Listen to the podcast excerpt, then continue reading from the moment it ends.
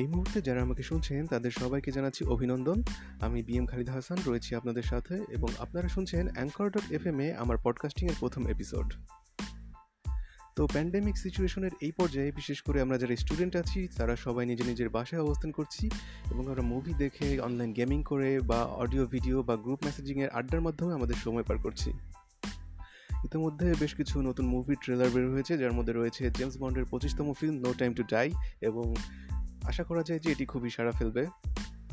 তবে এই মুহূর্তে আমরা যারা গ্রামে অবস্থান করছি, তারা একটু নেটওয়ার্কের সমস্যাটা বেশি ফেস করছি, যার কারণে ইউটিউব বা অন্যান্য স্ট্রিমিং সার্ভিস থেকে আমরা কিছুটা হলেও দূরে আছি।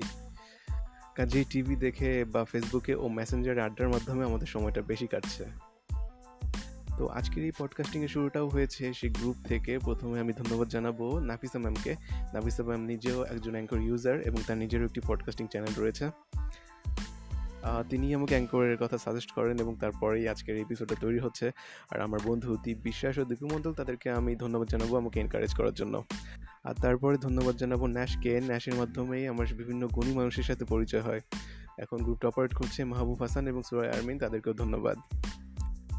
আসলে একা পডকাস্টিং করা খুবই কঠিন। আমরা সারাদিন গ্রুপে যত আড্ডা দিই, যত গল্প করি, সেগুলো যদি অডিও বা ভিডিও কলে বা ভয়েস আকারে দেওয়া হতো, তাহলে হয়তো খুব সুন্দর একটি এপিসোড তৈরি হয়ে যেত।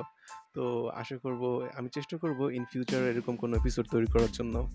তো আজকের এটা ছিল একটা এক্সপেরিমেন্টাল এপিসোড পরবর্তীতে আবারও দেখা হবে সবার সাথে।